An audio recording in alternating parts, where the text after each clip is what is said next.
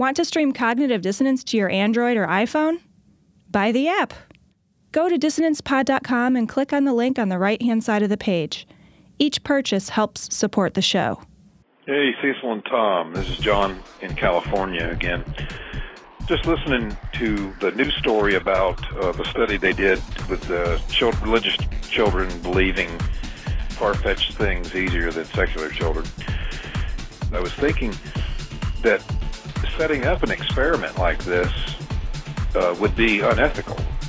We're just unlucky enough that people tell their children about hell and uh, those kind of things um, so that the experiment can be run. But if you had to set it up, the, the, no one would allow you to do it. So, uh, yeah, Glory Borealis, uh, rock on. Hey guys, Glory Hole. When I first started listening to the show, I kind of thought of it like uh, a light, get updated kind of thing. Like it was like a strawberry daiquiri, you know, or some drink with like fruity stuff and umbrellas and whatnot. You know, it's something fun, but I'm not gonna have it all the time. And then like the more I listen to it, the more I'm like, yeah, I'm like really looking forward to the next show. Kind of counting on it. So anyway, it's more like a, an acquired taste, and, and, and over time, like a good single malt scotch. You guys fucking rock, and I realized I might be an alcoholic. Thanks.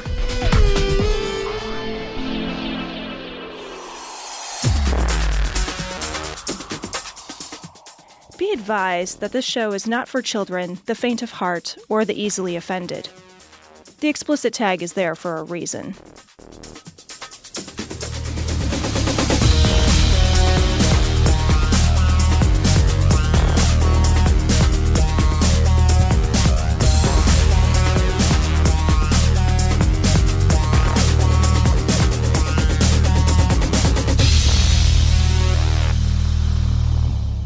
Recording from Glory Hole Studios in Chicago, this is Cognitive Dissonance. Every episode, we blast anyone who gets in our way. We bring critical thinking, skepticism, and irreverence to any topic that makes the news, makes it big, or makes us mad.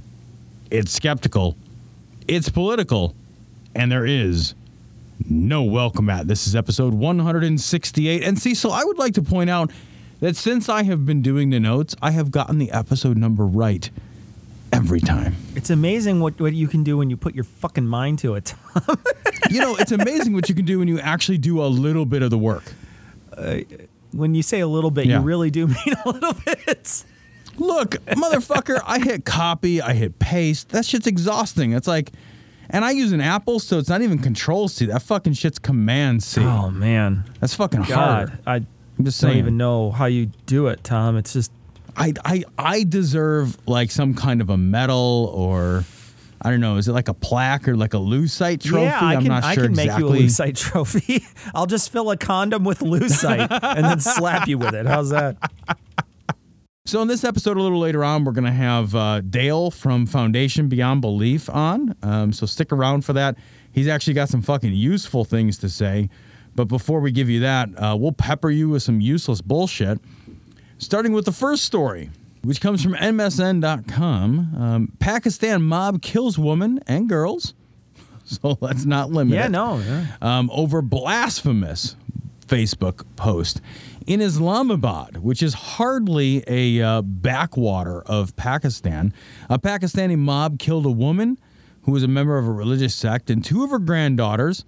Um, but to be fair, one of her granddaughters, I think, was a baby. So, and the other one was a seven year old. I hear they put up a hell of a fight. Oh Jesus. I mean, the baby, look, the baby posed an imminent threat of posting to Facebook once she learned how to, Right. you know, speak and then write Yeah. Well, she would and then blaspheme. Yeah. So this was really like a preemptive strike. It's like a Against preemptive blasphemy. drone strike against the kid. right. Yeah. No. Right. I think that's good. But you know, let's let's be really really fair. I think they burned it death. yeah. No. I think I think you're right. Yeah. You know, based on based on the article, it's it's very it, it appears likely, and I don't have all the details, but it looks like they probably were burnt to death. So you know they had that coming. Oh, man. I don't know how else to I don't know how else to lead this story, Cecil. You know, How do you kill a seven year old and a baby? What's with the fucking? I mean, it's like Facebook. The guy posted on Facebook. If this is what they mean by boost post, then I'm not interested in this. I don't think. I don't think that's worth the money. You know what I mean? It's almost like one of those Google "I'm feeling lucky" or "I'm feeling very unlucky" buttons, where you Right? I'm feeling on it. I'm feeling I'm feeling tragically unlucky. Click. Man, what a fucking disaster buckle. And you know the thing is is like I I understand that there's got to be more involved in this than just somebody. I mean, don't you think there's got to be more involved in this than just somebody who's just mad cuz somebody posted something? There's got to be because they started some shit on fire. Yeah, I you, you know, it was 150 people who got fucking super super butt hurt. And who do they get butt hurt against, right? They got butt hurt against a, a a minority. So that's really what this comes down to, right? Is the the religious majority has a fucking boner for this small minority of people. And what they're doing, Cecil, is they're looking for any splinter, any aggravation, any kind of mild uh, annoyance that they have. And then they can whip these fucking idiots up into a goddamn fucking murderous frenzy. They can get, you know, it's like it's like if you were like, uh, I'm so fucking mad, I'm gonna get 149 of my closest friends to beat your ass. This can't happen. This is like some. This is like some some fucking uh, Jim Crow lynching shit. That's really yeah, what this is yeah, like. it's right? exactly. It's almost it's like it's like a fucking horror movie. It's like that horror movie where all those people. It's the crazies. Yes, it is. Yeah, man, you fucking nailed that. It is like the fucking crazies. And and this is specifically the reason why theocracy is a bad idea. Right? I mean, this is the reason why putting power, you know, political power, military power, social power, putting power in the hands of a religious majority. And the religious majorities never understand this, right? Because they'll always say, like, hey, in my town, like let's let's bring this back home. Because it's difficult to analogize something like this because this happened so many thousands of miles away. It can become very difficult to make this seem real. But but think about how how these sorts of things play out on a much less violent, much smaller scale here in the States. We've heard this same story, right? The story is, hey, everyone in my town, the bulk of the people, the vast majority of the people that live within my town are Baptist, are Christian, are Catholic, are whatever. And so we represent the majority opinion when we do X. And so the government, you know, takes a stance, a, a powerful figure within politics, within, a, within the society takes a stance, and they move a position forward based on a religious ideology. And this is that same fucking exact idea writ large. This is honestly the inevitable conclusion of that same kind of idea, right? They're saying, hey, we are a religious majority. Most people are not the Ahmadi in Pakistan. So most people agree with us. You have committed a crime or a transgression against our majority. And so 149 of my closest friends are going to band together and loot your shit and set fire to your baby because you have done something egregious to the religious majority. This is the problem when you put religious power in the hands of any group. Rel- religiosity should never have uh, social power, political power, economic power. It should always be a privately celebrated thing. Allahu Akbar, Allahu Akbar, Allah.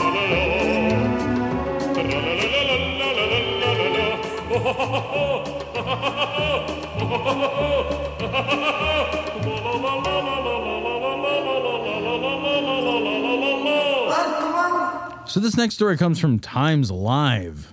Uh, Filipino beheaded in Libya for not being a Muslim.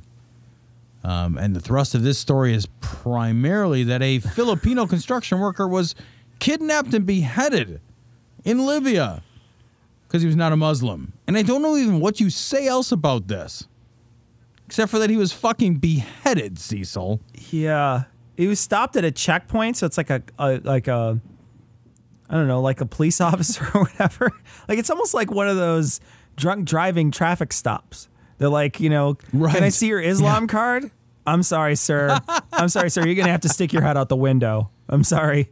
The uh, he's he's probably like asking the officer, like, officer, is there any way I can let you off? With, you can let me off with just a warning? And like, what's a warning head cut off? You know what I mean? Like, like that's like you just got like part of your head cut off. You know, the officer's got a quota to fill. You know what I mean? Like, there's a lot going on in this story. And you gotta like you gotta promise to be like more Muslimy in order to get More like just Muslim-y. like bits of you cut off. You're just like, I'm not like I'm not like full Muslim, Yeah. but I'm like kind of like a partial Muslim. it just fucking threw the thing from Phantasm at him, and it just came across. what you know the thing is like whenever i read about these fucking beheadings um, the first thing i do is check the date to make sure it's still 2014 right, right. then i cry and die Yeah. a little bit inside and then i wonder like did you solve the problem like you want to like call the guy up who's like who got done cutting the fucking head off of another human being and be like did you fix it motherfucker Yeah. is it fixed did you fix the fucking problem by cutting that fucking dude's head off of his body? Like, it's not enough just to kill somebody, but you gotta fucking cut his goddamn head off. Like, could you be more medieval outside of building a fucking castle with a moat? How do you, how do you even like just the logistics of chopping someone's head off is a lot to do. You need a block. You got to have a guy with a fucking mask on. You need a big weapon of some sort of like a great sword or an axe or you know if you're in Iran they have pneumatic ones now. But you know clearly That's technology, motherfucker. They're moving forward. They got steam power, bitch. but you know, you got you've got a there's like a it's logistically hard to chop someone. It's not a fucking easy thing to do. It's not like I could just decide on a whim to chop someone's heads off. I need fucking tools. I need opportunity. I need a how do you tie the person down? What do you how do you even do all this work? It seems like a lot of work. Couldn't you just shoot him? 10,000 years ago. Remember when Daniel Pearl got beheaded? That re- Yeah, yeah, that yeah. I watched that video. Uh-huh. Uh, I don't know why I watched that video. I had an idea at the time about why I watched the video. Now I have no idea why I watched it. They cut his head off with a big knife and they just sawed it off, man. Jesus Christ. And it did not take very long. They had a very sharp knife, and when they got to the fucking spinal cord, you could see like moved it like once, twice, got in between, shunk, and the head came off. It took maybe 30 seconds. Yeah, it's just meat. But I was fucking appalled at how quickly they separated head from body. I was like, I fucking cut the backbone of things. You know what I mean? Like I get it. Um, so I know, but yeah, at the same time, you know, fucking cut a chicken back sometime. You know I mean it's not fucking easy.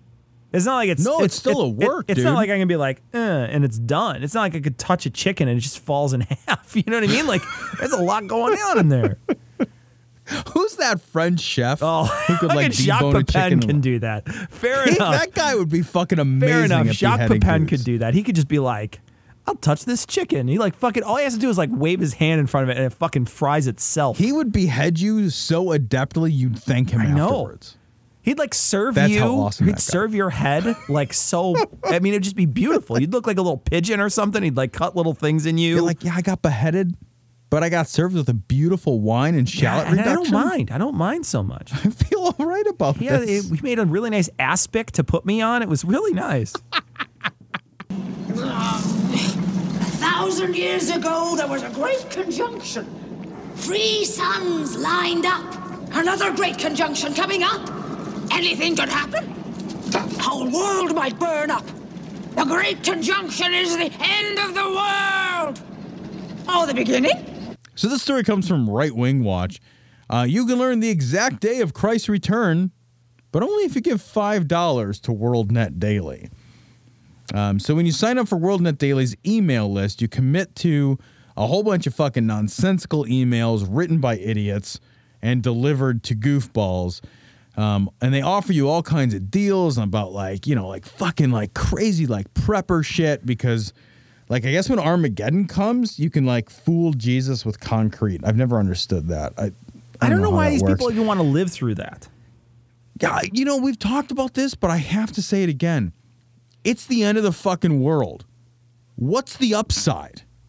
Like you're like you emerge from your fucking concrete bunker and you're like, yeah, I saved my family so we can all live in the horror of the road. What's for dinner today, Dad? Oh, it's fucking babies again. What's for dinner? Oh, we had babies last night. Family dog tonight for dinner, guys. We're gonna eat the family dog. Isn't that great? yeah. What's to drink? Oh, that's tears of sorrow. Yeah, we're having a big, tall glass of tears of sorrow. Bless us, O Um, Lord, and these thy gifts which we are about to receive which we are about to murder through thy through bounty. thy bounty. Oh, that's awesome. But it's actually, you know, I will say, Cecil, I did not appreciate that right wing watch. I felt like this was a gross exaggeration. They're not actually charging five dollars; it's four ninety Four five. ninety five. Yeah, yeah. It's you know clearly that nickel matters. Uh, Four ninety five. You know you really can't give shit away like this for free because no one will pay attention. What they're doing is a real clever marketing technique, which is taking worthless information and giving it the illusion of worth. You know, they're basically saying we have a bunch of information. We should we could give it to you. We could just give it to you, but you'll pay attention if I give it to you for four ninety five. Right. Well, and the four ninety five represents a thirty five dollar discount off the regular thirty nine ninety five price. So that's a fucking deal, man. Not only are you taking worthless information, assigning a value to it, and then giving me a discount but it's not quite five dollars. Even I have not quite five dollars. right, It's true. That's amazing. Don't all these people want it, like fucking all dogs to go to heaven? Aren't they like supposed to be like, hey, fucking everybody's going to heaven? Come on, guys, let's make sure everybody gets there. We want to make sure that you know, because everybody's trying to stop the gays. All the fucking like right, sh- crazy straight like right people are just like, got to stop the gays from doing this because they're to go to hell. You got to stop this from happening because they're to go to hell. You got to stop. You know, there's all this stop doing the things that we don't like because you're to go to hell, right? That's that's sort of the mantra. And then you have um, this thing where it's like, well, we're not going to tell you when it is unless you pay us money. Well, wouldn't you want to give this away for free? Wouldn't you want to be like, hey, you know, come to our website and pay attention to when the fucking rapture is because we want to make sure that you everybody goes to hell heaven. Well, my favorite part of this, though, Cecil, is that not only are they in violation of their own theology, as you just pointed out, but they tell you the day that, that the end of the world is going to happen, but not the year. So they tell you the day. What fucking good is the day without the year? Like what? I mean, seriously, like like if it's like October 11th, what fucking possible meaning does that have in my life if I don't know that that's October 11th, 2015 or October 11th, 4011-6? You know what I mean? like, what possible use is that information? You know, they do say that, like, it's very near. So, like, okay, well, what's it's very near actually mean? Like, near is kind of a fucking relative term, you know? Like, is it very near generationally? Meaning, like, it's only three generations from now. Oh, well, fuck. That's, you know, for a 2,000 year old theology, that's actually pretty fucking close. But, or is it like very near tomorrow? Right, right. Like, which very near are we talking about? I don't have five dollars to throw at this thing. I wouldn't. I wanna throw $5 wouldn't throw this, but I five don't dollars. I'd rather buy a fucking bum, a fucking Mad Dog forty forty or whatever, than fucking than do this. There's no way I would throw money at this. I would rather buy a book of matches and four singles and burn them. Yeah. That, So we're going to take a short break, give you some information on how to, how to contact the show and how to donate to the show, and we'll be back with Dale McGowan from the Foundation Beyond Belief after this. Want to contact the guys? Go to dissonancepod.com to get links to their Google, Plus, Facebook, and Twitter accounts. If you want to contact them directly, send an email to dissonance.podcast at gmail.com. Or you can call and leave a message at 740 74 Doubt. That's 740 743 6828. Do you want to support the show? Go to patreon.com. That's P A T R E O N dot com forward slash dissonance pod. Or click the link on the podcast homepage and you can donate to the production of Cognitive Dissonance on a per episode basis. If you can't spare any money, take a second to give us a five star review on iTunes or Stitcher, or spread the word about the show. We want to send a big, heartfelt glory hole to all the patrons and people who rate us. You fucking rock. So this story comes from Times Daily. God put coal in Alabama. Incoming regulator says Alabama's util- utility regulators are supporting coal. No great shock, right? I mean, fucking coal, Alabama, no surprise there. Um, and opposing federal efforts efforts to limit fossil fuel emissions. I'm sorry, I can't speak today. Um, and they're doing this basically um, in part based on the justification that God put the coal in Alabama, Cecil. Wouldn't have put it there if he didn't want us to blow the top off a mountain and kill every living thing within 100 miles. Good lord. I you know, isn't this I mean, couldn't you just fucking use this argument for anything? Yeah, you just use it to basically subjugate whoever you want, utilize whatever natural resource you want, and fucking discriminate whenever you want? It's fucking crazy. Like I read this and I just I just hang my head and I think and I think this honestly, man. This is fucking for real why my kids have no fucking future. Like this is why they will live in a world that is fucking shittier than the world I grew up in.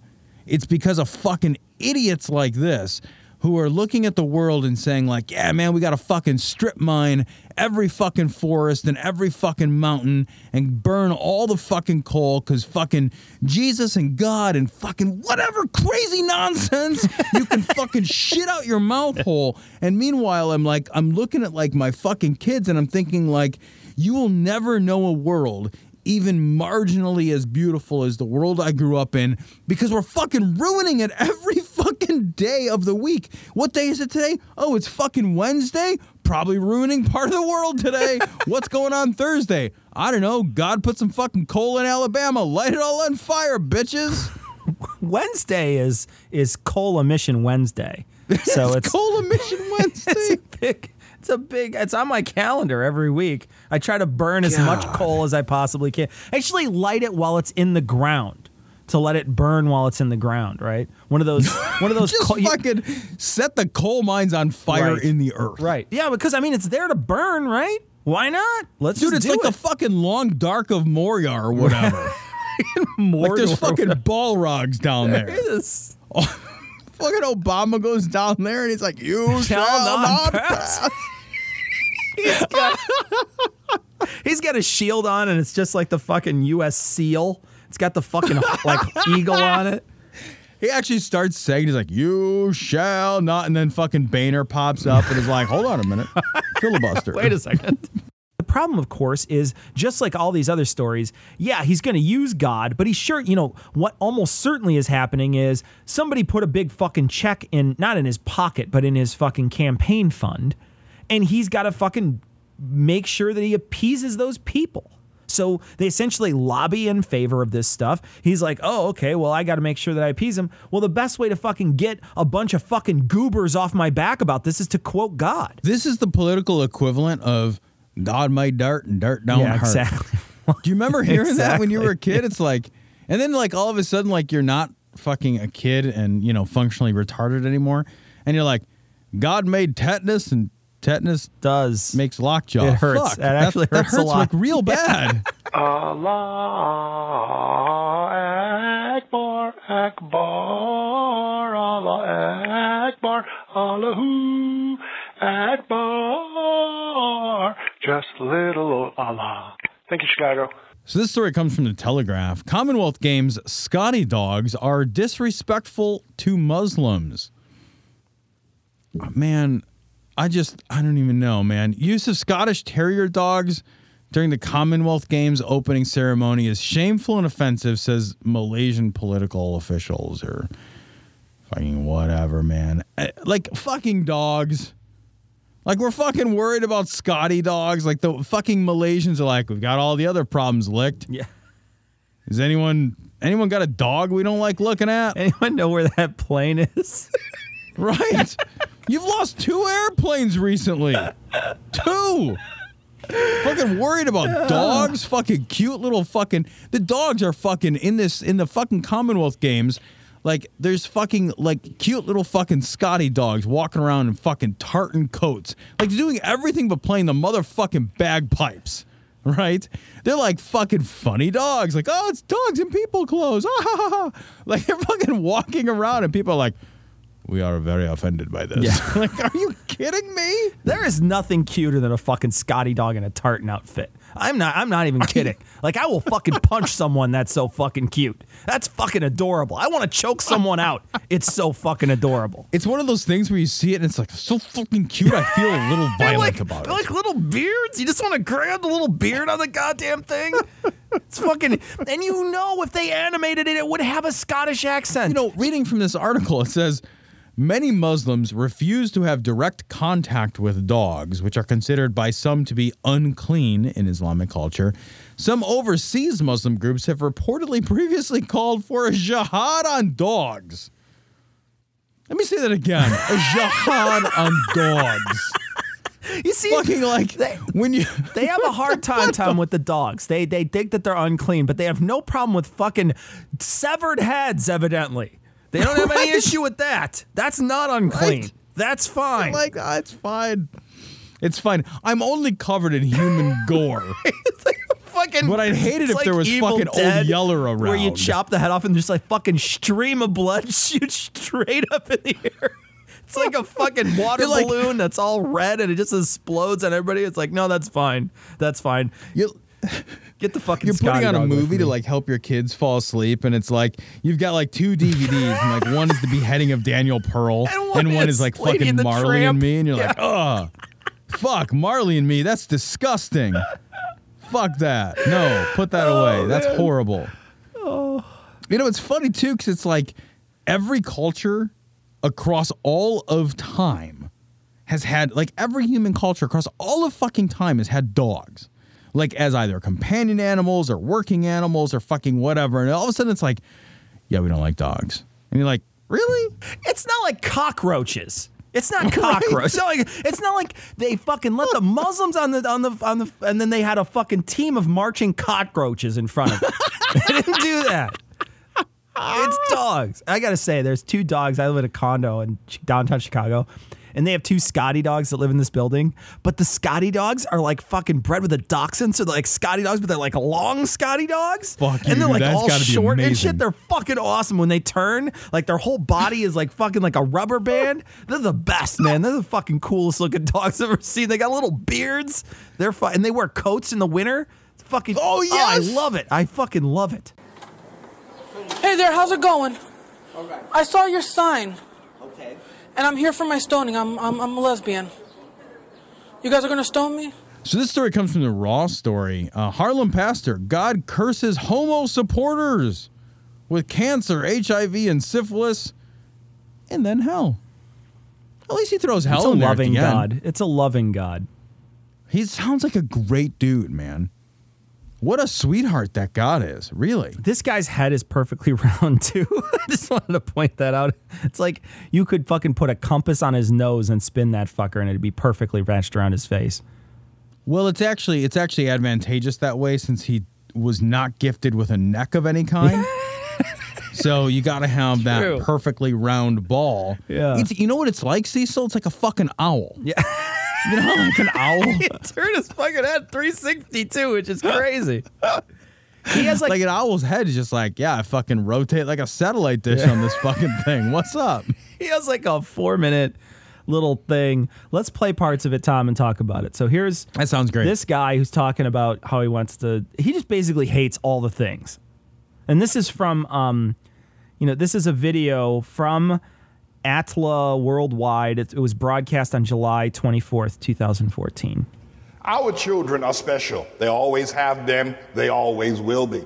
But right now, our children are under a massive attack by the homosexual lobby, especially within the public school systems. And I'm here today to plead with you to take your children out of these systems and give them an opportunity of natural sexual maturity. Within the school systems, they are being influenced at a time at which their minds are very tender and they really know not exactly what to choose except to go along with peer pressure. What the fuck? Oh my god! Can you imagine can't- how tough that peer pressure would be? It's oh like my gosh. smoke a cigarette. I don't really want a cigarette. Fucking smoke a cigarette.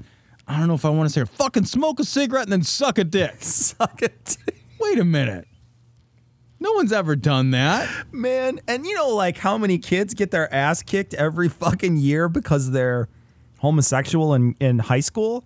Like how many kids the other students find out they're gay or assume they're gay, even if they're not, and Right. just beat the fuck out of them or whatever? Yeah, if they're effeminate, whatever. They just they just think, oh well, that kid's gay. Oh well, I'm gonna beat the shit out of him, and they beat the fuck out of him, and that happens all the time. Where's the peer pressure? Wouldn't that turn that gay kid into a straight kid? I mean, that's peer Yeah. pressure if I've ever seen it. It's so funny how they reverse the narrative of actuality to make it seem like first of all, they make it seem like anybody is actually choosing their sexuality. Like like it's a fucking Scantron sheet, and you're like, hmm, am I gonna be sexually attracted to which gender? I don't know. It's a fucking tough choice. It's like a smorgasbord. You walk up there with tongs, and there's like a big pile of penises and a big pile of pussies, and you're just like, I don't know, what do I want tonight? I don't I want the salty or do I want the sweet? You know? I don't know. I could kind of go either way. I don't have any natural proclivity. Let me stick one of these cocks in these pussies and eat it like that. See how that fucking works out for me. It's like you go to the eye doctor, except for instead of like putting the thing in front of your eye and then like flipping it back and forth, it's like better. Or worse, it's like you hold out your fucking left hand and your right hand, and it's like you got like a fucking boob in one hand and a dick in the other, and it's like better. Or worse. Better or worse? Better or worse. And you're like, ah, I have such a hard time. Like they're both Literally a hard time. I can't decide which I'm attracted to. They should not be pressured into making a decision to become homosexual. Now, we'd like to provide an opportunity for you here in the New York City area to bring your children to the ATLAH uh, Elementary and High School uh, right here at 123rd Street and Lenox Avenue in the middle of New York City. I am the founder of the school. It's 20 years old. Our principal, uh, Adam Jacob LaFleur, has a master's in mathematical sciences and has been with this ministry and school for more than 15 years himself. We also have a free uh, breakfast uh, program for the community and for the school. And uh, we have perhaps the best curriculum you'll find anywhere at any time. Wait, the best curriculum at any time ever? Anytime. It's the best curriculum in the world ever. Fuck you. I don't, I don't know about Fuck. that. No. Stop. Fuck you. Best curriculum ever. That's true. We train our students to focus on getting a PhD degree before they have completed their educational process. But going back to the issues at hand, as a parent, guardian, and loved one, you ought to give your child the opportunity to mature uh, naturally in their sexual understanding, but they will not get that in the public school system. There'll be so much pressure, or there is at present, pressure on children to choose to glorify homosexuality. God disapproves of it. What is going on there? God disapproves of it. Well, there's there's a lot of chances for glory holes too, not just glorifying. Yeah. Don't let anyone tell you that homosexuality is not wrong and that Jesus never said anything about it. Both Jesus and Peter clearly addressed the issue. Jesus said what Moses promoted in the book of Leviticus as an abomination of homosexuality is the law, and he will never change it. He also stated on the issue of stoning, he stated that he that is without sin can cast the first stone. And of course, you know, anyone that is righteous can indeed cast the first stone. Now, I'm Wait, not wait, here. wait, wait, wait. Fucking hold the phone. Now, I'm not a fucking biblical scholar, but isn't that turning that whole fucking parable a bit on its motherfucking head? No, I, I think I think he's got it right. I think what he's saying is I am completely without sin, and so are the righteous. And I guess the righteous are people who follow him. Holy shit, I cannot. That is seriously, like, that is legitimately. Since we start, we're 168 episodes into the show. That's the most fucking self sanctimonious bullshit I have heard yet. Where you're actually saying, like, you know what?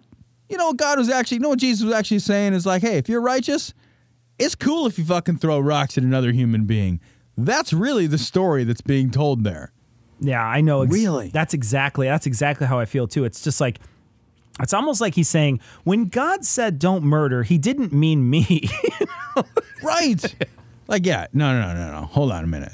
That's for you fucking unclean Scotty dog lovers. All right. That's not for me. I got a fucking school full of people with PhDs. I can fucking throw rocks. You know what I do? I fucking I throw I stone seriously like six nine year old girls every morning with my coffee because I love Jesus. well, he does now. Now he does say that he, he doesn't approve of stoning in the very next sentence. How can he say that? Hold on, no. Let's listen to the whole thing again. It's when he's talking about stoning. He stated that he that is without sin can cast the first stone. And of course, you know, anyone that is righteous can indeed cast the first stone. Now, I'm not here promoting stoning, I'm simply countering the homosexual mafias homosexual Motherfucker. mafia. What is the homosexual mafia? What exactly are they? Like, what's the bootlegger, pro, like item that they're running? Like butt plugs across the border? Like, what exactly are they? It's just fucking dental dams and condoms. Yeah. That's like all it all is. it It's just like big boxes of condoms. They're shipping and everybody's like, "Hey man, those are legal. Like you, don't know, have you to." get a handful of those at Planned Parenthood for free. yeah, it's like, no, no, we want to, we want to make sure the homosexual mafia. It's like and they walk in here, they walk into your place. They're like, "Hey, it's a great place you have here. Be a shame if somebody fucked with your throw pillows."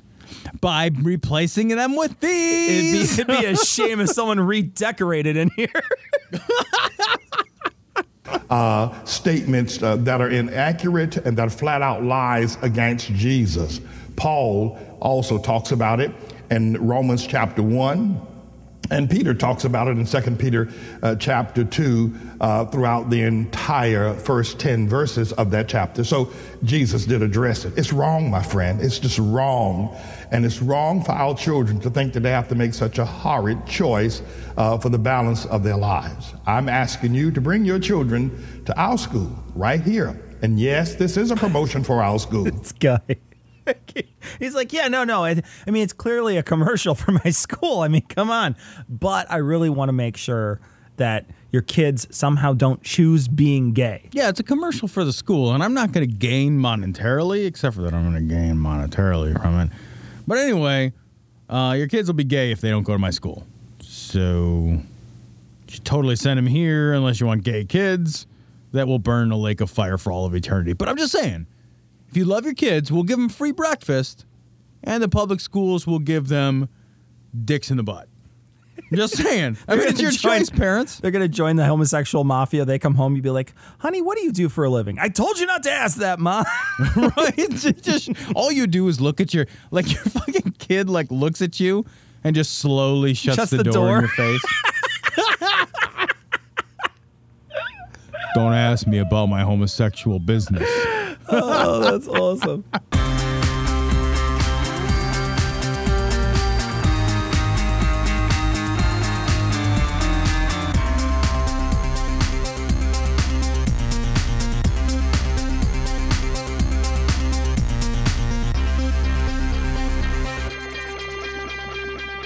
So we're here speaking with Dale McGowan uh, from the Foundation Beyond Belief, and uh, and Dale, uh, if people don't know about you or the foundation, could you let them know uh, who you are and what the foundation does? Uh, sure, I'm executive director of the foundation, and uh, it is a humanist uh, charitable foundation. It's a membership foundation that supports charities around the world. And the way it works, people sign up for an automatic monthly donation in the amount of their choice, and then we feature five charities per quarter, and people are able to distribute their funds however they'd like among those five charities. So uh, sometimes we'll have members who are really interested in human rights. They might put 100% of their donations toward human rights each time, or uh, somebody might split it 50 50 between poverty and education. Uh, we just allow the members to uh, distribute however they'd like.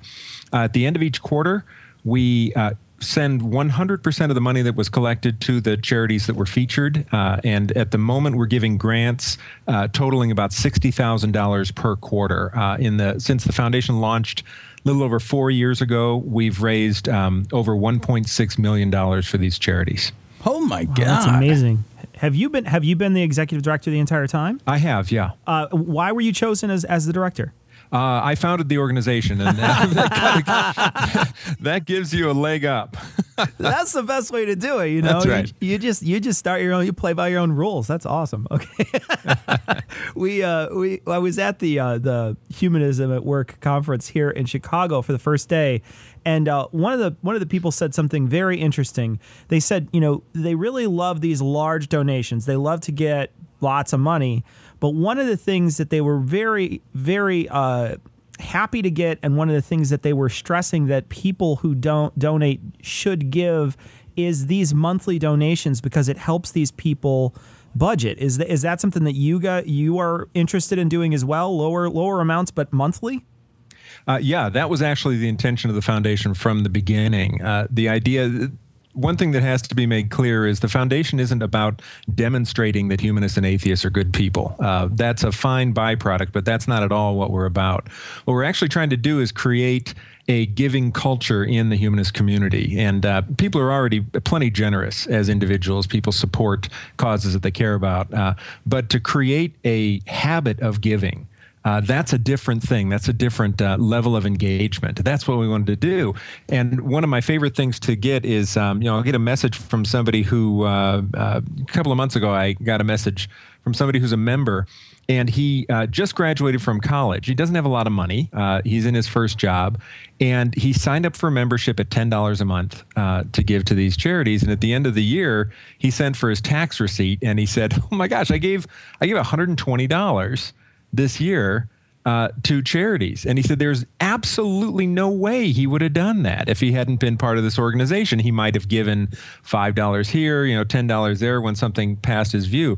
But by committing to this sort of monthly engagement, he was able to say, hey, you know, as a humanist, I'm engaged in making the world a better place. Uh, I'm doing it on a regular basis. And, and I gave much more this year than I would have if I was just on my own. Yeah, you know, it reminds me of, um, you know, uh, uh, locally, there the, the public radio station is uh, WBEZ, the, the, the local uh, 91.5. Yeah.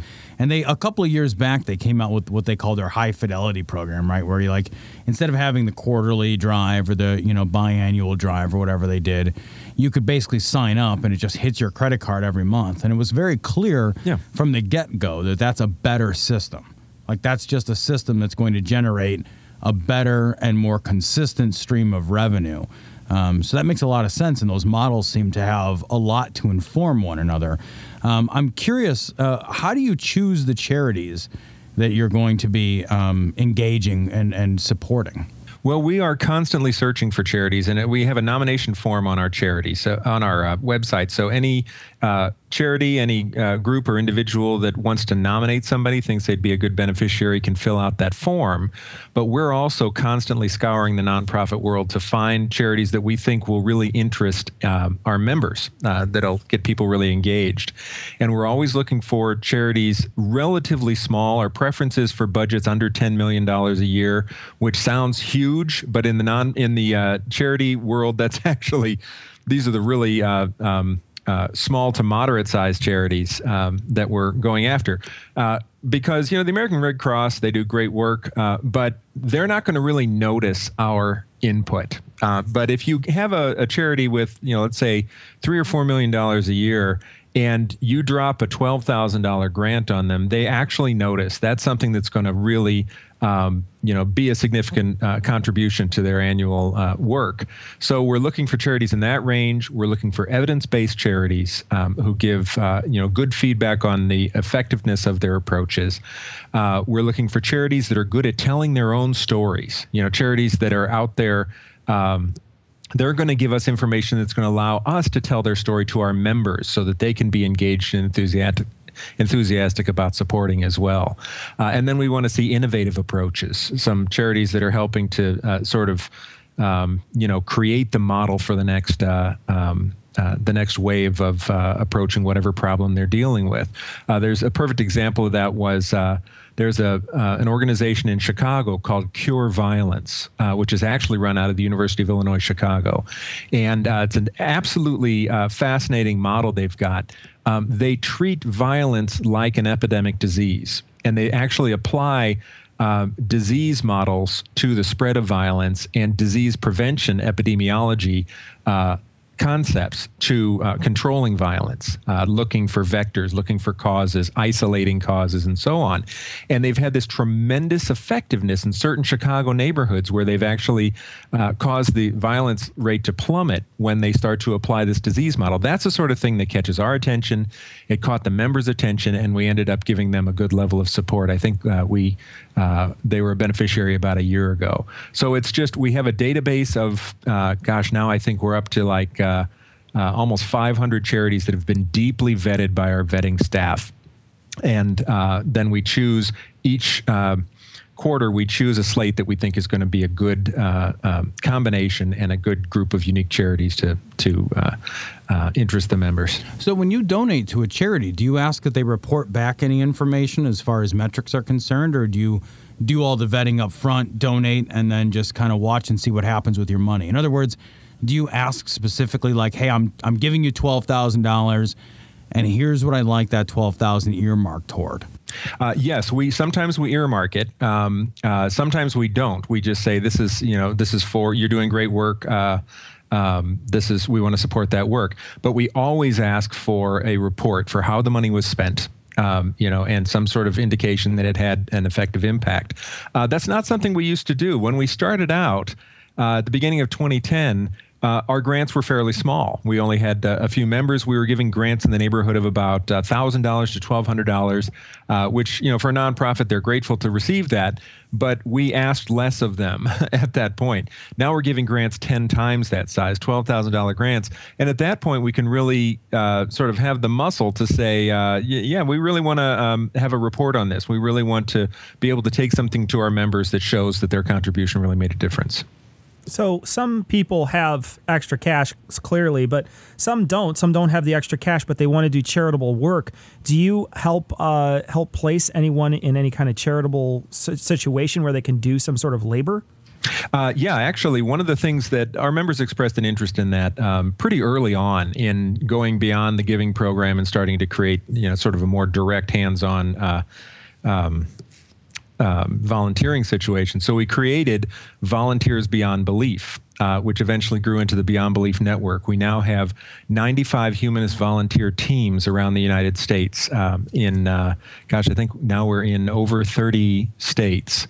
And these are teams that are volunteering in their local local communities, volunteering in food banks and uh, homeless shelters and uh, doing blood drives and, and uh, trash pickup and the whole range of uh, uh, volunteer work. Um, so, what you can do is go to our website. We've actually got it divided into humanist giving and uh, volunteering. And you click on volunteering and you can get information about uh, a volunteer team that might be in your community. So basically, what we're trying to do is get existing humanist and atheist groups to make volunteering a bigger part of what they do, and that's been working really well through that program. So there's like uh, there's uh, many different types of organizations have like a year of service. Now, I when I was at the Humanism at Work conference, I had I had uh, a chance to see that some people were doing that uh, with a humanist twist. Can you tell us a little bit about that? Uh, yeah, actually, we um, there's been an evolution around that. Uh, you know, you've got the National Day of Prayer um, every year, and uh, initially there was a uh, a movement in Free Thought to have a National Day of Action. Uh, the idea is, you know, oh, we want to nice. go beyond just uh, mumbling some words uh, we want to actually make a difference happen with our hands, with our actions in the world. Uh, this has actually expanded to a week of action that we typically do uh, in the week uh, right around the time of the National Day of Prayer. And uh, this year, um, we served as sort of a focal point. We worked with Adam Chalom, who is a uh, secular humanist rabbi there in um, in Chicago, and also with um, uh, with the help of Harvard humanists and put together uh, the week of action and uh, encouraged groups around the country to uh, specifically focus on service and volunteering in their communities during that week. And, and we were able to get a lot of uh, um, uh, sort of great collective work done during that time. Now, now, hang on a minute. Are you suggesting that doing stuff is actually better than just hoping really hard toward the sky? Well, the research Like is out. You know, the jury is still out on this, but uh, it's kind of the, the hunch we've got. you know, it's interesting. Um, I work on occasion with some uh, some Catholic charities, and one of the Catholic charities that I work with is a very interesting model. Um, they get students that just graduated from college, and they ask them to dedicate a year in a place. So the one in particular that I'm thinking of is in Denver, Colorado, and the students come there. They support them for a full year and they uh, they let those students uh, go and work in the communities. They they actually get them jobs and let them work in the communities as uh, as full time volunteers for an entire year, and then they spend that year reflecting uh, as well as working full time for these charities. Is there now? Uh, there was a group of people that kind of went off and did a whole like travel around the world sort of uh, a bit of service for the humanists, didn't they? Yeah, they did. Uh, this is a new program of ours. It uh, we sponsored something called Pathfinders Project uh, in this past year, and uh, this is a this was an uh, a year to lay the groundwork for a permanent humanist service corps, uh, an international humanist service corps. Uh, so for one year, this team of humanists. Um, uh, three humanists traveled around the world. Um, uh, there was init- initially a fourth humanist in the uh, team as well. Um, she had to come home a little bit early, uh, but the three humanists finished out the uh, the year. Went to a total of eight countries, uh, ten different volunteer sites, and uh, volunteered in uh, a whole range of activities. Education. They worked in a uh, school for underprivileged kids in Cambodia. Uh, they worked on water sustainability projects in South America. They uh, worked on a human rights uh, human rights work in Africa, um, in uh, primarily in northern Ghana. They did an education project in Uganda. Uh, they worked with Leo Igwe in Ghana in the witchcraft accusation camps. These are camps where women who are kicked out of their communities because they're accused of uh, of witchcraft uh, come to these camps, and uh, Leo is working with them and advocating for the victims of these accusations. And our the Pathfinders worked with them as well. So the purpose of this year was to um, do the research and lay the groundwork for a permanent core. Now, Connor Robinson, who was the leader of that trip, uh, is now the director of the uh, of this uh, program. For the next year, he's going to be planning the Humanist Service Corps, and starting next summer, we're going to be sending a team to Ghana. Uh, for one year in a single place. This is the idea of the new Corps, uh, similar to the Peace Corps. It's like a Peace Corps for humanists. And uh, so you can watch our website for announcements. We're going to be accepting applications in the fall. I believe it's October that the application period is going to open up. Uh, but this is a really exciting new program. Uh, the hope is to have uh, permanent humanist service teams working globally starting next year. We've, we've sort of alluded to it and we've mentioned it a few times. The Humanism at Work conference. What was that all about, and, and what uh, what kind of uh, what was your plan going in, and how do you think it went overall? Oh, the, it was it was just a joy. It was really a fantastic thing. Uh, we um, the idea of the of humanism at work was to have. Uh, well, one of the things was to have an atheist conference that didn't primarily talk about God. Uh, most of the uh, most of the free thought conferences I go to, uh, you know, it's fun and I love it and it, it's terrific and there's a lot of you know uh, you know poking and poking religion in the eye and all that kind of stuff. It's it's really great, but there's a point when I'd, I'd like to actually talk about something other than uh, religion and other than bouncing ourselves off this other worldview. So the idea was to um, to have a conference that's talking entirely about what we are doing, what our positive contribution is as humanists, and how we can build a better humanist contribution to philanthropy, to volunteerism, how we can increase our engagement as individuals. I wanted to focus entirely on the stories of uh, people, these amazing people who are out in the world now putting their humanism to work. People like Leo Igwe and uh, like Hemley Gonzalez, who runs a charity in Calcutta that is currently uh, building a school and working on uh, poverty in the uh, in the slums of Calcutta and doing it right. You know, not doing it in this way uh, that you know uh, the Sisters of what is the Missionaries of Charity, um, Mother Teresa's organization.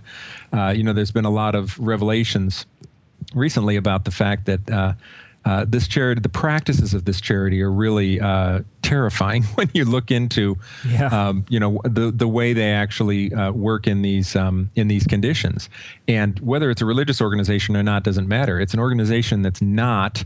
Um, addressing the causes in a way that's going to be sustainable and build capacity in these communities. So Hemley is there. Uh, he's devoting his life to uh, serving the poor of Calcutta and lifting them out of that poverty primarily through education. That's really an, absolutely fantastic uh, uh, example. Sarah Blaine, who lived homeless on the streets of, uh, lived without shelter on the streets of Phoenix for a month last year to draw attention to a shelter that's closing.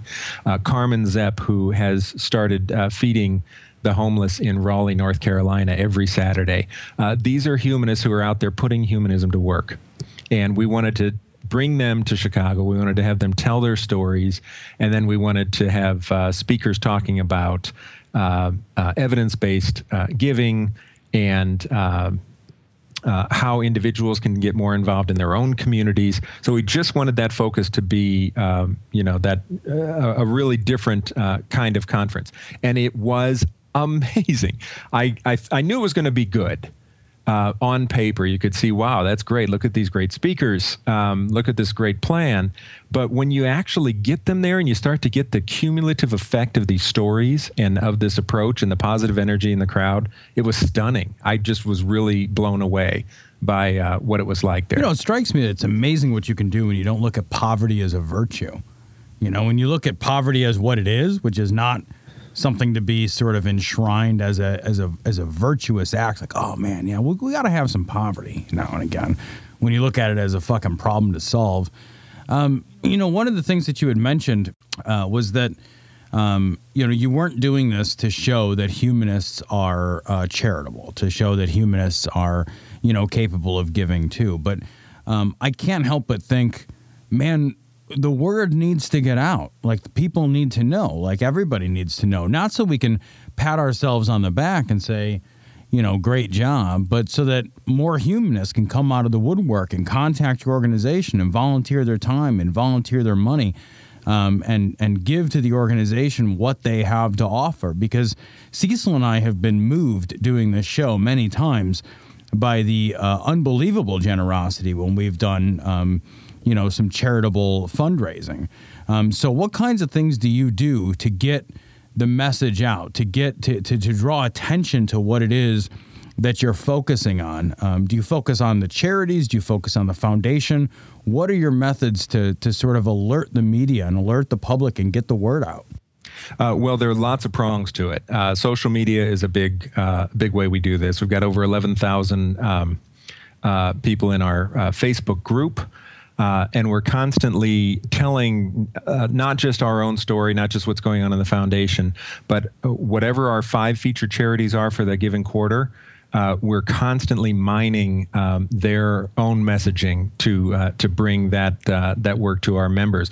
The idea is to um, to keep people engaged in what's going on in the world. Uh, It's it's really easy to be detached from that, but we're getting better and better, I think, at, at uh, storytelling uh, in an effective way. Uh, You know, an example is um, uh, it's most effective to tell the story about one person. Uh, you don't want to go in and say, you know, we helped 600 girls in Kenya get an education. Uh, what you want to do is focus on this one girl. Focus on Beatrice, the story of Beatrice, who got an education through CamFed because we, you know, we supported CamFed, and this is an example of what our work is doing. You want to tell the story of the student who is now in college in Guatemala on a full four year ride on the Foundation Beyond Belief Scholarship. Uh, this is an indigenous Guatemalan student who showed a lot of promise in high school, but was not going to be able to go to college until we stepped forward and uh, created this college scholarship, full four year ride through Roots and Ring, Wings International. So it's by bringing all of those stories to people and saying, join us in this, you know, be a part of this, give $5 a month, give 10, whatever you, you know, what we really recommend people do is to give what you won't notice. Start there Don't say, okay, I'm going to give something that hurts right away because, you know, maybe you won't do that. But sign up for something that you won't notice coming out of your account. For a lot of people, that might be $5 a month. And then six months in, all of a sudden you realize, hey, you know, I haven't even noticed that coming out. I'm going to bump it up. So you, you click on the button on our website that allows you to go up a level and you go up to $10 a month or 15 or 20, whatever you want to do. So the technique is through social media storytelling, through uh, videos. We have quarterly videos that go out through press releases, um, through interviews. We try to constantly keep this story in front of the general public and also in front of the free thought community so we can see uh, not only that this is going on, but how gratifying it is to be a part of this, to contribute to this kind of thing, and to uh, um, uh, to be engaged in a positive way in building a better world. Do I get like if I do fifty dollars a month? Do I get like a free tote bag or? you, you know what's interesting about that? We um, we actually tried that, uh, not a tote bag, but uh, we tried some incentives like that, and the members slapped it down. it No was, kid- that's it was really awesome. interesting. Yeah, That's like two years ago or something, we had some, you know, hey, if you donate during this month, you know, you're going to be in a drawing or something, and we got emails from people who said, "Stop that." I, Good for you know. One of the it- it's interesting. I've I've actually looked at some of the research on this since then and realized um, that you know it's one thing if it's a public radio station or Sure, something that's a different thing. But if you are a charitable organization, people want to give and feel the um, uh, the satisfaction of being a generous person. You know, this is that's actually a that feels good. If instead I juxtapose this thing, I insert this gift in there. Hey, give because people uh, really need our help, and you might win this prize. You know that right. really ruins it for people. So we have actually backed entirely off those kind of incentives. We just do it by telling our members how grateful we are for their support and by letting them see the impact of their donations. How did you How did you get your start in philanthropy? Well, I I really have to go back to my uh, my first work in the free thought community, which was in non-religious parenting. Um, I uh, was looking for a need in the free thought community, and I'm a parent myself, and um, I went looking for uh, books, looking for resources on uh, non-religious parenting, and there was just nothing out there at all. So I ended up uh, creating Parenting Beyond Belief and Raising Free Thinkers, which uh, were the first two comprehensive resources for non religious parents. And that was great. Those are successful. They're selling very well. I do seminars and talks and that sort of thing on non religious parenting. And then I was ready to look for the next need. What's something else that the free thought community needs? And I recognized that this systematic giving culture is something that we really needed to have. This is an advantage that religious people have. And, you know, we can just put it right out there. Um, when they point out that churchgoers give more of their discretionary income than non churchgoers, lots of studies show that this is actually the case. I'd actually be shocked if it wasn't true. Because these people, 52 times a year, walk into a church and have a gold plate passed in front of them Yep. full of the donations of their friends and neighbors. And then they're asked to donate or not, you know, and they're in this inspirational setting. They've heard about the need in the world and they plop a 20 in the plate. Um, that is an incentive and it's also a systematic giving opportunity. I wanted to create the same kind of thing for the free thought community. And I started thinking, well, how could we do this? We're not gathering once a week in, in, in a room, at least not all of us. Um, how can we do this? And so we gradually built this model of rotating charities, of an automatic uh, donation, and of us bringing the story to the members. So uh, it was really just a matter of trying to fill a need and hoping that people would show up, that they would come when we opened up the opportunity, and they did. And, and the, the support has just been terrific. Have you ever been turned down when you tried to help a charity? Have you ever said like, "Hey, we're Foundation Beyond Belief," and they said, "Ah, Yeah. pass." Yes, we have. Really? Yeah. Tell me about uh, that. Uh, about five times, I think it's. Uh, I think we're up to five times now. Um, but I mean, I have to preface that by saying uh, 115 times we have not been turned down. So it's much less common uh, than you might think. Um, uh, when we are turned down, and I don't give the names of the charities or anything like that because um, Come it turn- on. you know, it turns into a thing. I'm sorry. You can edit that. Out. um, because I well, the reason I don't actually is um, I want us to be about the positive thing. And if we if we were to say, hey, these idiots, you know, wouldn't accept our our one of the stories got out uh, one time, um, but um, if we said that, that becomes what it's all about, and then Yeah. the narrative becomes, oh, look at the atheist whining again. You know, I don't want that right. to be the narrative. I want the narrative to be the positive stuff we're doing. I want to talk about the people who are willing to work with us.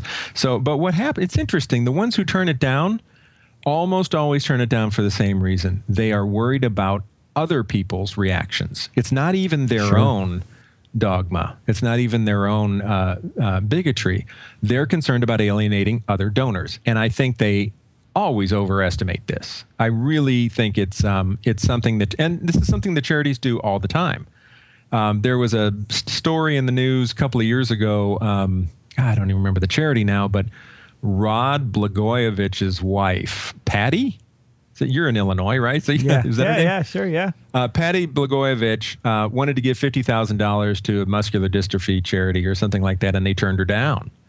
Um, and the reason was that they felt that associating with her, and this is right in the middle of the whole mess, um, was going to, uh, you know, cast a bad light on the charity. So it's actually a calculation that charities make all the time. Uh, we're hoping that by being a positive uh, force in philanthropy and being this uh, engaged in a positive way, that's going to start to go away. Uh, that over time, this kind of engagement is going to make people uh, uh, see us as, you know, philanthropists. Just see us as uh, no different from anybody else, and to not worry about what some third party is going to think. So, yes, it happens once in a while. It's the great minority of times, and uh, I, I just try to breeze right past it. Is paying my mortgage considered a charity? if so, I will not. You know what? that You know what you can do? Fill out the form on our website and see what happens. oh, Tom will fill it out for everything because he's the cheapest man I've ever met. So he It's will fill it out. It's, He'll fill it out for his cup of very cheap. Starbucks in the morning. Just That's mark awesome. the form. yeah. Uh, so one of the things that you did mention, and I did want to touch on this, you had said that you know religious people do give more money, and it's there are studies that show. Now, one of the things that I think is interesting is when you give money to a church, if you're sitting in the church, you're paying for a lot of what that church is doing, which is housing the people that put on all the things that the church does. It, it there's a lot of overhead costs. What kind of overhead costs does the foundation have? Well, we have less than a church, first of all, um, but uh, we have um, we have uh, ten part-time staffers. Uh, we have website costs, we have transaction costs, and that sort of thing. But those don't come out of the charity donations. That's one of the key things in our model. 100%. eh, When you give a dollar, that dollar goes to um, uh, to the charity that you designate. No kidding. Uh, now, members have the option of saying uh, they can opt to uh, designate a certain percentage for the foundation as well if they wish. And some members do and some members don't. It's perfectly fine. Most of our operations are actually paid for by outside grants and donations. If people uh, um, give us a one time donation, like in our year end drive, or if we get a grant from an outside agency or something, that's what's running our operations. We decided early on that um, you know people can go directly to these charities and support them if they want. So if we're inserting ourselves as a middleman, if we're trying to bring the humanist community together, we didn't want to devalue the donations by taking a percentage Right. off the top. Um, Right. so right away we said we are going to fund ourselves through separate donation streams, and all of the donations to the charities go to the charities. That's a terrible way to get rich. Yeah, it's not working I'm at just all. saying, like, you're really- never. I mean, I may not be the world's best Yeah. businessman, but you are never going to get rich. Never going to get rich. This is definitively not Scrooge McDuck approved. That's all I'm saying. So, what are the charities that you're working with now? You said there's five charities that you guys work with. What are the charities that you're working with right now? Yeah, this is. Um, uh, we always have five categories. Um, so there's always an education charity, always human rights, um, always um, uh, poverty and health, uh, one charity for the natural world, and then there's a charity um, called um, Challenge the Gap is one of our um, uh, categories. Challenge the Gap is actually always a religious charity. This is an interesting uh, option. We choose one progressive religious charity that does not proselytize and does good work for the common good. And uh, that's something that our members expressed an interest in early on, and some people just enthusiastically support it. Some people don't want to, and they put their money off to the side. But uh, one category, one charity for each category. In poverty and health, right now, uh, we're supporting an organization called Soil. Uh, they work in Haiti, and there were two. There are two problems in Haiti. One, uh, uh, two endemic problems. One is human waste disposal because it frequently gets into the water supply and causes diseases. And the other one is um, they have uh, infertile soil. So this organization has actually figured out a way to convert human waste into soil, into arable soil um, um, components. And they are uh, sort of helping to solve both of these problems at once. That's one of those innovative approaches that we always look for. In the natural world category, uh, it's Rainforest Foundation US, uh, which is a rainforest conservation organization. In education, uh, Washington Women's Employment is an organization working in, uh, with women in the Washington, D.C. area, uh, women who are in the lower socioeconomic level and in need of employment training in order to enter the work, workforce. Uh, in human rights, we've got an interesting organization right now called Footsteps, which is an organization that works with people who have been in um, uh, conservative Orthodox Jewish communities, especially in New York, and are uh, looking to leave those communities and enter the mainstream world.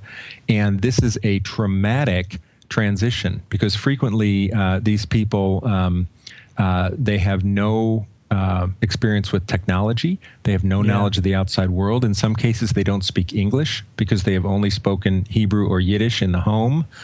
Uh, and this is an organization that helps people transition out of these cloistered communities into the uh, larger world. And then in Challenge the Gap, it's actually another outstanding um, Chicago um, organization called the Night Ministry. This is an interfaith um, organization, several different uh, churches in the Chicago area uh, who uh, work with the homeless, and they have a um, uh, like a bus. It's kind of an RV uh, that goes around and brings um, uh, supplies, personal supplies, and uh, um, helps also provide some programs to help homeless people transition out of homelessness. Really, an outstanding program.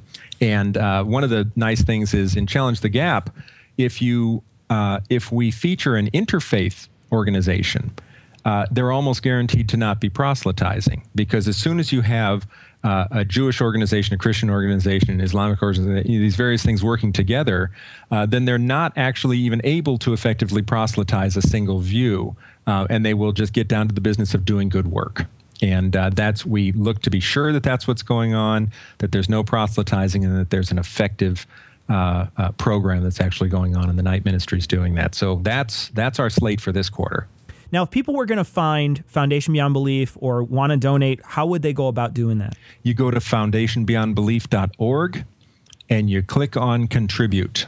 And uh, that'll take you to the uh, the page or join today. We've got several links all over the homepage that can set you up, and you can either uh, set up a monthly donation through PayPal or your credit card or Google Wallet. We've got several ways to do that.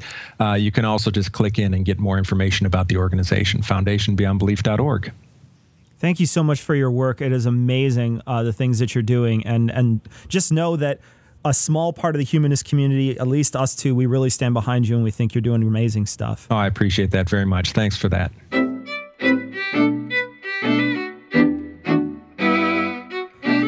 Right, so uh, we want to thank all of our patrons. Thank you so much for donating money, and we want to thank uh, especially the the newest patrons: uh, Joseph, Alexander, Scott, West, Sasho, Glenn, Erica, Pekka, Aaron, and Max. Thank you all so much for becoming brand new patrons. We appreciate uh, the donations, and uh, and your money goes a long way to making sure the show is possible. So thank you very much.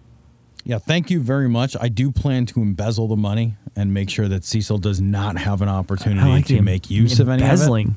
Tom, that's the most Don't that's the him. most fancy thing you've ever done if you embezzle it. My embezzlement would just be like, Cecil, Cecil, what's the bank account number? it's funny because the bank account's in your name anyway. You'd have to ask me what the number is. We got a message from Helen, Tom, and Helen says um, she sent a message basically talking about uh, she really liked uh, our idea of uh, what we talked about with Islam on 165, and uh, we talked a little bit about sort of putting ourselves in their shoes. And she also says, and I, I think that this is this is very funny. She says, on a completely different note, has anyone in the atheist community examined the fact that the male G spot is in the bung hole as evidenced as evidence against A, intelligent design, or B, homosexuality being unnatural? I think that's great. It's one or the other. Which one is it? That's great. I don't know. Maybe Jesus just liked a finger in his ass. Who knows? Yeah, pick your poison. Pick your poison. Pick your prostate is more like it. That's a great point. Thank you, Helen. That's funny. we got a message from Mike too, and Mike uh, Mike has a interesting thing that he had sent along. He sent along a, a big long piece about um, uh, about hot sauce and uh, and how I guess it's a it's a uh, punishment for children, which is just fucking horrifying. Um, but yeah, man, and vinegaring your kids too. It's Vinegaring? fucking. I, I mean, what do you give them a miracle fruit beforehand? Like what is what's going on there? But the the best part about this, I think, is the last bit when he's like, "How could you guys forget the dinosaur with the best vocabulary is the thesaurus?" I thought that was great. That was very Still funny. makes Thank me you, laugh. Mike. It's a dad joke. It's so good. It's so good. Oh, I love fucking. That's one of those jokes at the end of like, here's a fucking bunch of dead kids who suffered horribly. Also, dinosaur joke. Oh, it's a thesaurus. I love it. Oh, it's great. We want to thank uh, Dale McGowan from Foundation Beyond Belief uh, for joining us. He's uh, just doing amazing work. And Foundation Beyond Belief, it's one of those, you know, if you can spare the five bucks a month, it's it's a great organization to be involved with. They're doing great work. And, and the stuff that they're that they're putting out, the the, the grants that they're giving out, um, are reaching people that uh, and and reaching humanist charities that are helping people out and that are really well vetted. You know, I think that's one of the problems that uh, many people have with giving money is that it's just so hard to decide in what you're going to give your money to and how is this how how good is this charity? What is this charity doing? You know, how much of my money is going to go to helping these people? Is it proven? Is it one of those things that uh, that is proven? Is this charity going to go? You know, am I going to give money to this charity and they're going to go overseas and give Bibles away? You know, like there's so many things that you're worried about as a humanist when you give money to charities, and this takes out a lot of that guesswork. They're doing great work, so you can find their stuff at foundationbeyondbelief.org. And uh, and Dale, we're hoping that he'll come back on in the future. We're going to read his book and we're going to talk about um, parenting uh, in a humanist way, humanist parenting. So that should be very interesting. We're hoping that he'll come back on in uh, in the next couple months. Yeah, I sure as hell hope so. I bought his fucking book. So that wraps it up for this week. Uh, we'll catch you next Monday. But until next time, we're going to leave you as always with the Skeptic's Creed. Credulity is not a virtue. It's fortune cookie cutter, mommy issue, hypno Babylon bullshit. Couched in scientician, double bubble, toil and trouble, pseudo quasi alternative, acupunctuating, pressurized, stereogram, pyramidal, free energy healing, water downward spiral, brain dead pan sales pitch, late night info docutainment. Leo Pisces, cancer cures, detox, reflex, foot massage, death and towers, tarot cards, psychic healing, crystal balls, Bigfoot, Yeti, aliens, churches, mosques, and synagogues, temples, dragons, giant worms, Atlantis, dolphins, truthers, birthers, witches, wizards, vaccine nuts. Shaman healers, evangelists, conspiracy, doublespeak, stigmata, nonsense. Expose your sides. Thrust your hands, bloody, evidential, conclusive. Doubt even this.